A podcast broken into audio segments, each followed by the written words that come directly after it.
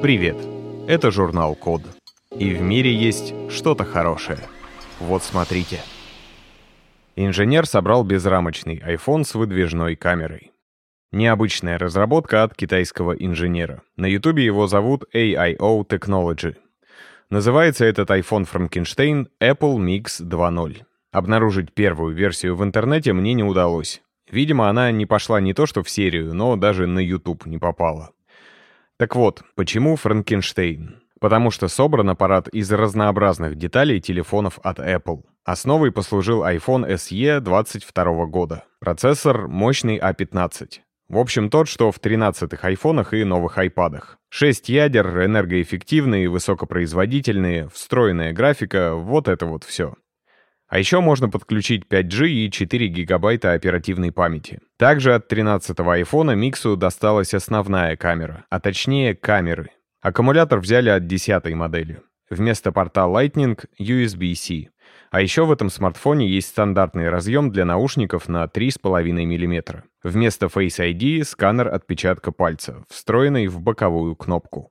Но самое необычное — это, конечно, дизайн. Аппарат прямоугольный. Не сказать, что это само по себе выглядит очень круто, к тому же он получился толще настоящего айфона, зато рамка вокруг экрана действительно тонкая. Во многом, кстати, за счет того, что селфи-камеру не стали прятать в челку. Здесь она перископическая, то есть выдвижная. И это, кажется, самое слабое место этой модели, из чисто механических соображений. В общем, идея неплохая — собрать себе свой идеальный iPhone.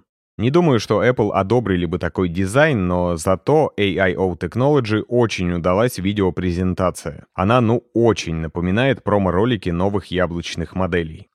Вообще было бы круто, если бы на сайте Apple появился конфигуратор айфонов. Правда, такие нестандартные модели по логике вещей должны быть существенно дороже обычных. Но, может быть, кто-то и будет готов заплатить больше денег, чтобы, например, вернуть себе в смартфон обычный разъем для наушников.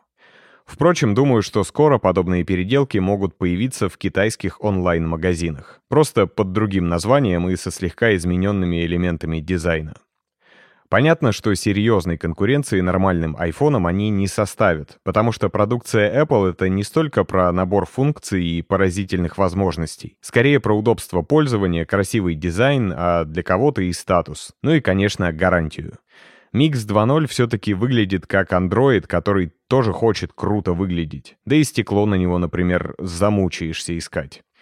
Кстати, интересно было бы узнать, как автору удалось заставить работать все эти яблочные запчасти вместе, да еще и под управлением ай о си. Наверняка пришлось пойти на какие-то хитрости. Возможно, это и есть главный секрет фирмы. Спасибо за внимание. Заходите на сайт The Code Media и подписывайтесь на нас в социальных сетях. С вами был Саша Начито. Скоро услышимся.